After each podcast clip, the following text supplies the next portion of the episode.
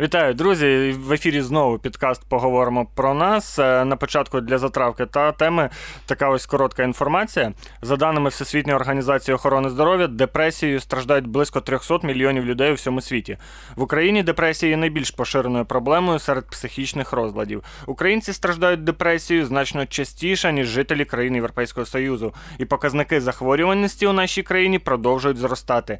Депресія є основною причиною поганого стану здоров'я та інвалідності по світу, як зазначив експерт Бюро ВОЗ в Україні Роберто Гнізотто.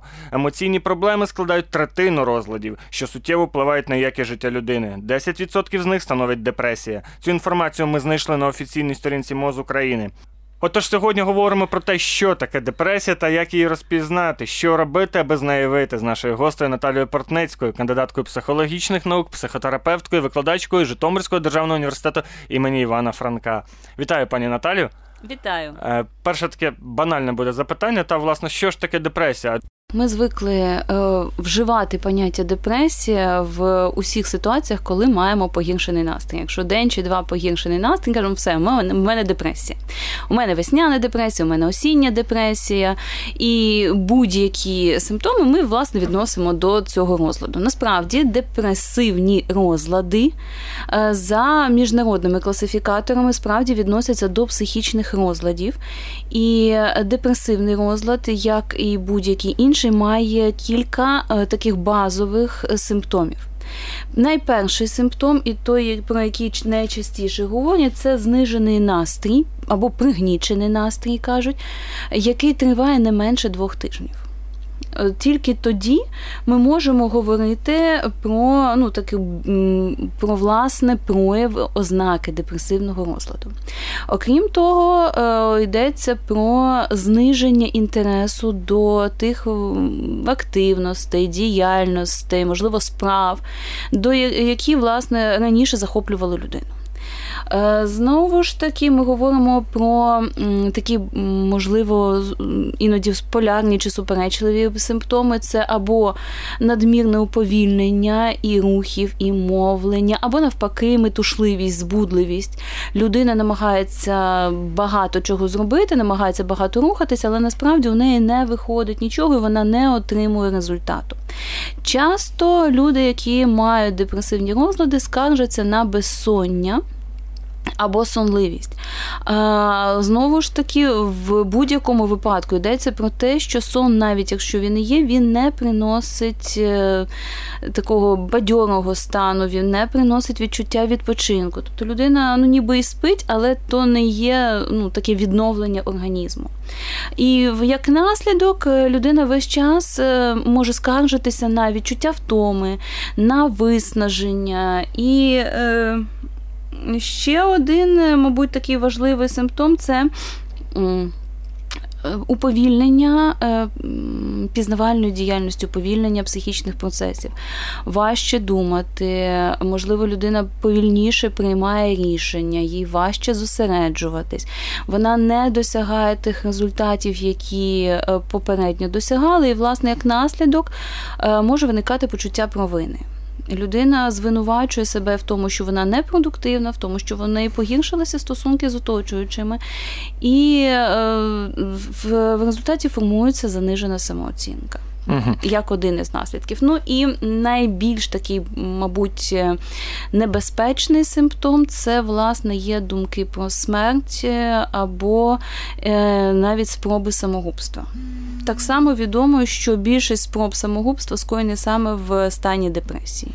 Тобто, наскільки я зрозумів, та з ваших слів, якщо говорити про депресію, то ми можемо визначати декілька рівнів, якщо можна це так назвати, депресії. Мабуть, легка, там, середня та тяжка форма. Тому що, якщо говорити про самогубство, це, мабуть, вже, ну, коли справи зовсім кепські.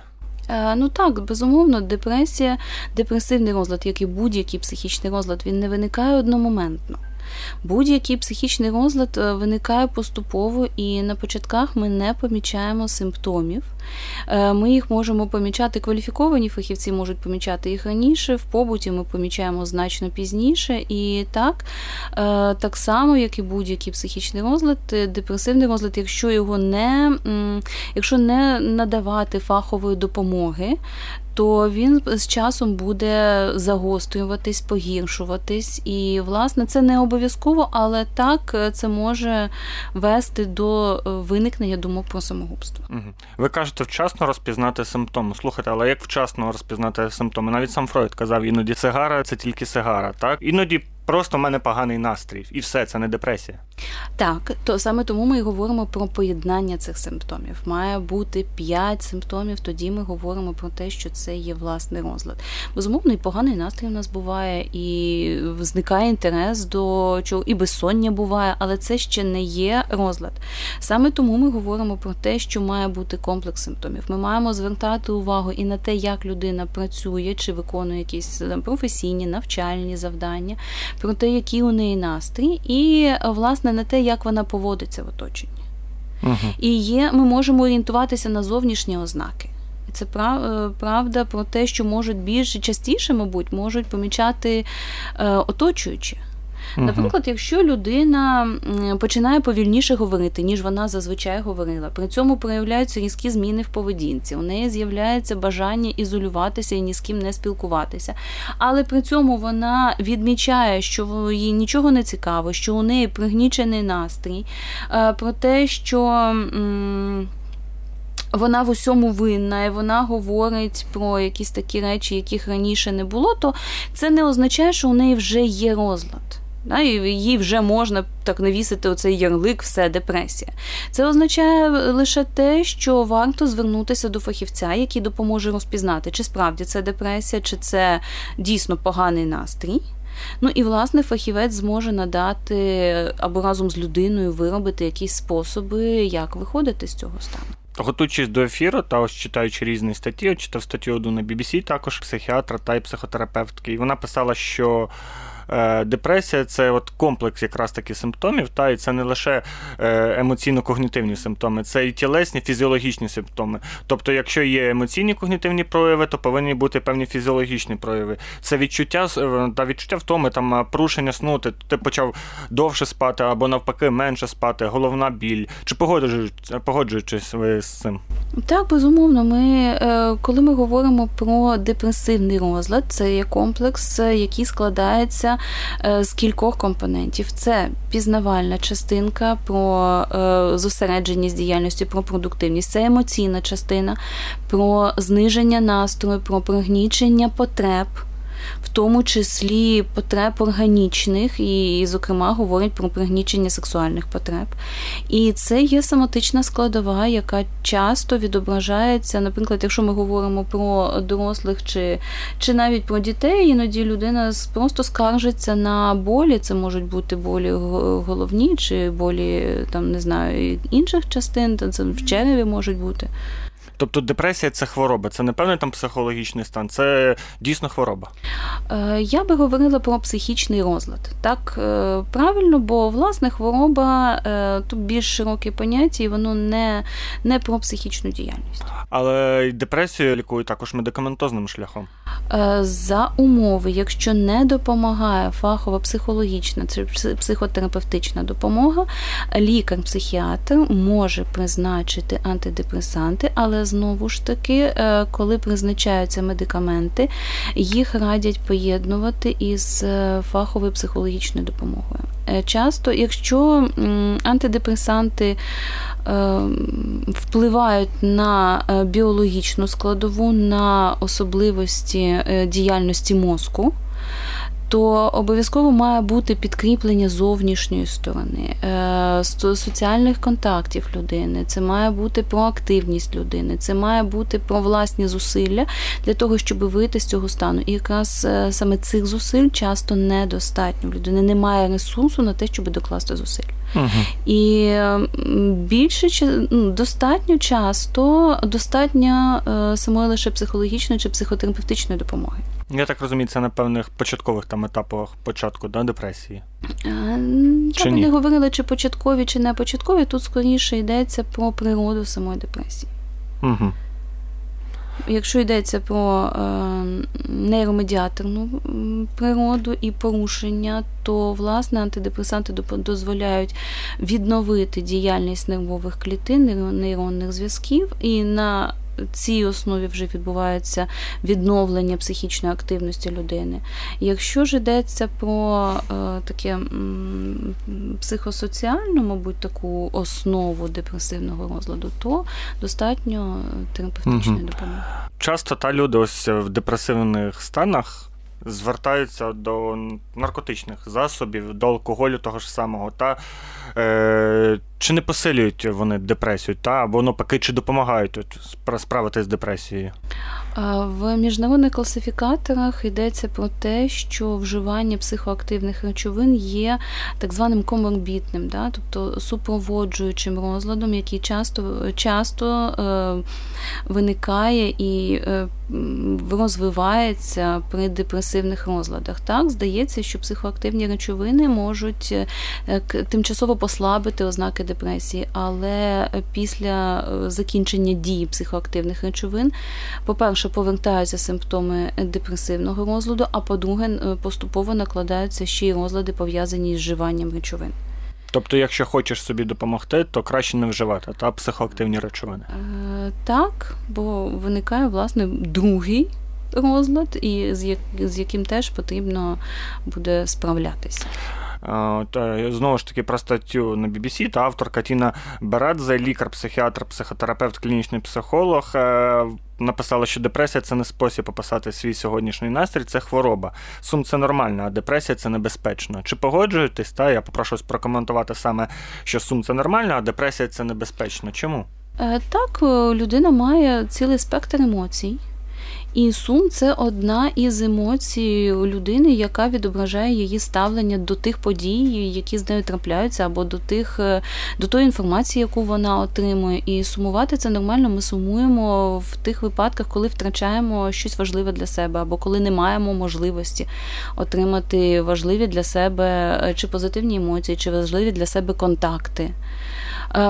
І сум як емоція, він певний час тримає. Він певний час з нами є, але в силу того, що ми включаємося в інші види діяльності, ми можемо переключитися, ми можемо згадати щось приємне, сум може зменшуватись. Коли ж це є депресія, то людині самій важко подолати цей стан і важко подолати емоцію. Тому, власне, небезпека в тому, що людина тривалий час знаходиться в цьому стані, і вона не може бути ефективною, не може бути продуктивною.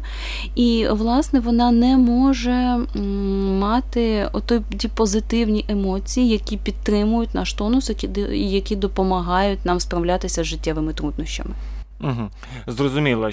Хотів запитати, та, власне, щодо самолікування депресії, та ось в просторах інтернету часто радять не займатися самолікуванням депресії, тому що ну, люди там купляють різні таблетки, антидепресанти, тому що це може ще призвести до ще більш е, поганих наслідків.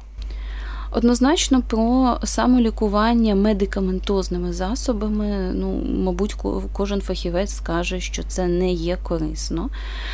Але допомогти собі при ознаках депресивного розладу, при таких ознаках, мабуть, пригніченого настрою точно може кожен. І це є найпростіші правила, які зазвичай ми вважаємо ну, такими банальними. Виходити на свіже повітря, мати невели... не, не, невеликі такі оптимальні фізичні навантаження. Власне, тому є звичайне пояснення. Коли ми виходимо на свіже повітря, ми починаємо рухатися, або коли ми робимо там невелику гімнастику, то активізується робота організму, і в тому числі активізується робота мозку. Виробляються гормони, які забезпечують нам відчуття е, такого позитивного настрою. І нехай не значні, але зміни в, в активації організму точно будуть спостерігатися. Так само йдеться про виконання звичних нам справ, які раніше приносили задоволення. Якщо колись я любила малювати, а останнім часом мені це не приносить задоволення, то повернення до, цієї, до тої справи, воно дозволяє дозволить відновити ті зв'язки і ті емоції, які давали, давали мені на той час малювання.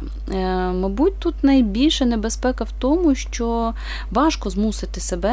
От я і хотів запитати, та це все круто, пробіжки, там легка зарядка, малювання, але якщо в мене апатія, я нічого не хочу робити. От я лежу на, на дивані, на кроваті, ну, в мене навіть сил немає, щоб піднятися, а вже не, не йде мова вже про пробіжку там або про зарядку, тоді що робити?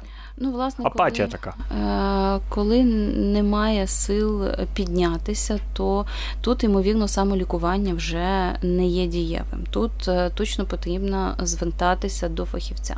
Зараз я говорю про ті, про ті стани, коли людина ніби і виконує якісь дії, але вона відчуває, що вона не є продуктивна, вона відчуває, що у неї от справді такий пригнічений настрій. Тоді так, тоді, ще, тоді є можливість себе змусити, і це, це розуміти, важливо розуміти, що так, я себе змушу десять разів, але на одинадцять мені буде трошки легше. Угу. Не варто планувати аж десять справ. Та? Сьогодні я там і пробіжку зроблю, і гімнастику зроблю, і помалюю, і там, не знаю, вийду на, в ліс подихати повітрям. В такому стані, мабуть, варто планувати одну справу. Угу. Якусь незначну. Один день, на другий день одну справу. І хай вона буде маленькою, але сама, сам результат від виконання цієї однієї справи, він вже буде добрим підґрунтям для того, щоб відновлюватися. Угу.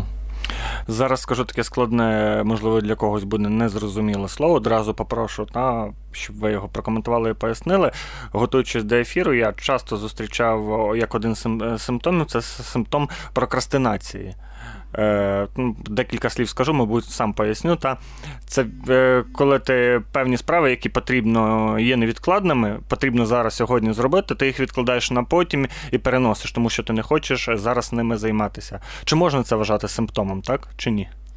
Ну, мабуть, прокрастинація – це є достатньо поширений симптом, і він стосується не тільки депресії. Тут питання в депресії – це один із чисельних, можливо, симптомів або одна з чисельних ознак депресії. І так, в силу того, що людина не може зосередитись, в силу того, що у неї зникає бажання робити будь-що, в тому числі у неї і знижується можливість досягати результатів, і так вона може відкладати якісь справи, важливі справи, відкладати на потім. Тут так само ми часто до себе ставимо такі завищені вимоги. І умовно плануємо собі справ не на сто відсотків часу, а на сто двадцять відсотків часу. В той час, як фахівці з тайм-менеджменту говорять, що ми можемо планувати і ефективно виконувати лише шістдесят відсотків робочого часу і, і робочих справ. І, звісно, таким чином іноді ми самі себе заганяємо в глухий кут, коли плануємо забагато і не можемо виконати, виникає відчуття розчарування в своїх силах, виникає відчуття провини, що я не можу цього робити, але, знову ж таки, це не завжди є і не, не обов'язково це є симптом депресії. Це є звичайне, ну, звичайна справа для більшості людей – запланувати більше, і угу. потім звинувачувати себе в тому, що ми не встигли чогось виконати. От в умовах того, що ви сказали, та чи не можна е- порівняють депресію з певним рефлексом, та чи не можна назвати депресію рефлексом? Відповідь організму на подразник, та коли ти багато, от ви кажете, шістдесят відсотків ти роботи можеш виконати, ти робив сто двадцять певний період часу, рік, два, три, і організм вже тобі каже стоп. Ну, така відповідь організму на подразник. Я далі не можу справлятися з таким об'ємом. Я би не говорила однозначно так, да? Бо, власне, є симптом емоційного вигорання. До певної міри, ну, мабуть, можна метафорично порівняти так, як захисну так. реакцію, але насправді я би не спрощувала таким чином, бо є біологічне підґрунтя. І це біологічне підґрунтя, власне, і нейробіологічне підґрунтя, власне, і виявляється в тому, що порушується нейробіологічна діяльність угу. клітин нервової системи, клітин головного мозку. І, тут, і це не залежить від виснаження чи невиснаження. це є порушення в діяльності мозку. Фізіологічно виходить так, з ваших слів. Нейробіологічне, фізіологічне, так.